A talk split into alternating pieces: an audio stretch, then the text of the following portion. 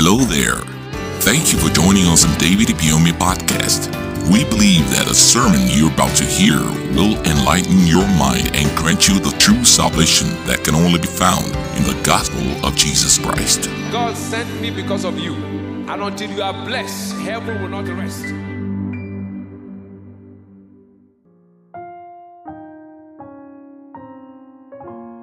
The making of David. His beginning was nothing to write home about. He was the least of his brethren. He was left alone and forgotten in the desert to take care of the flock. He was not remembered when time came to be selected as a king. He was considered a weakling, not fit for war. He was a target for execution by the then king. He became a fugitive in his own land.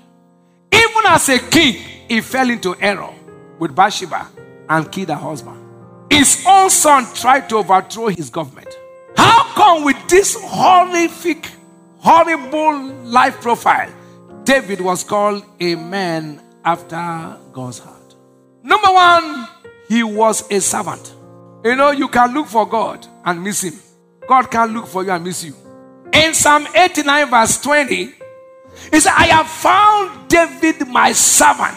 With my holy oil have I anointed him. God is looking for servants, not masters.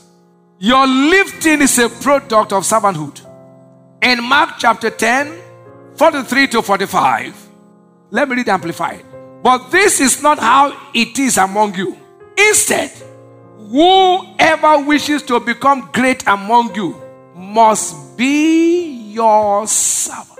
And whoever wishes to be first and most important among you must be slave to all. Even when the Son of Man did not come to be served, but to serve and to give his life as a ransom for men. Jesus came on earth as a servant. In Luke 22 27, for whether is greater he that sitteth at meat or he that serveth, it's not he that sitteth at meat, but I am among you as he that what? Serveth. He said, Let this mind be you, which was also in Christ Jesus. Who turned not to be equal with God, but made himself of no reputation. And verse 7, he said, He took upon me the form of a servant. Philippians 2 5 to 9. And was made in the likeness of man. It is service that leads to greatness. Please hear this. Don't allow pride, shame, and arrogance stop you from serving God. When you serve God, He prospers you. When you serve God, you enjoy divine health. Above all, eternity is sure. What made David? Number two, he was a man of praise. In 2 Samuel chapter 6, 14 to 16, he said, And David danced before the Lord with all his might. Saul does not dance. That's why God took his crown. Me, I will dance. And verse 16, finally, and as the ark of the Lord came into the city of David, Michal, Saul's daughter, looked through the window and saw David limping and dancing before Lord. And she despised him in her. She looked at David and sighed. How can he be misbehaving like this? The Bible said God plagued her with barrenness. She was the only woman in the whole Bible that was barren because she despised a man praising God.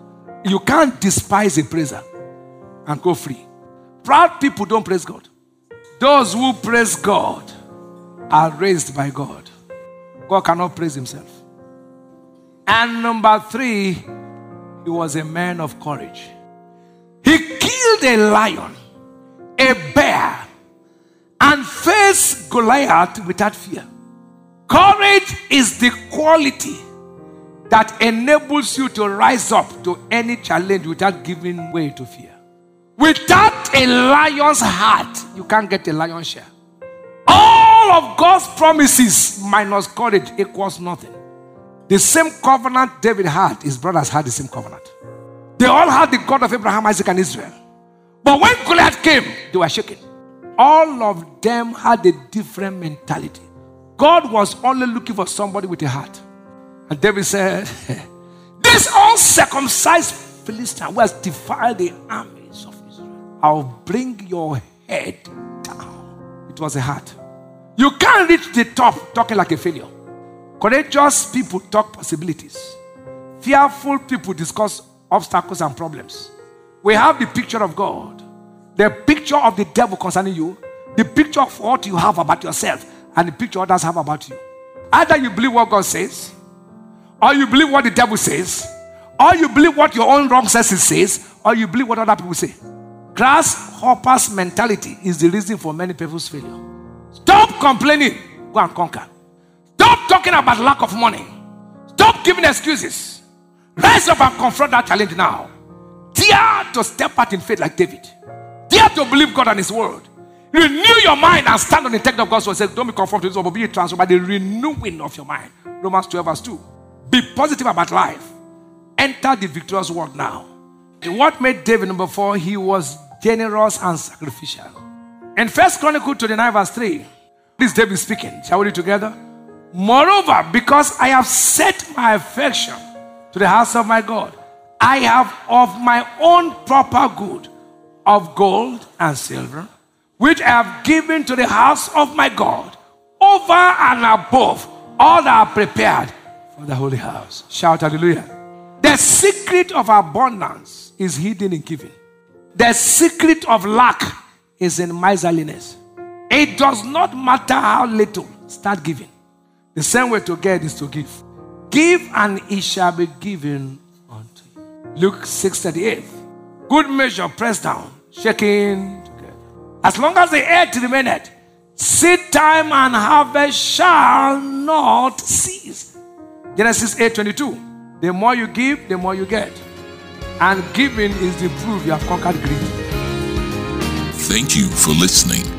Join us same time, same place for more life transforming messages with David Ibiyeomie. Remember to subscribe to our podcast so you never miss an episode. You can also follow the link in the description box to purchase full audio messages and ebooks. God bless you. Until you are blessed, heaven will not rest.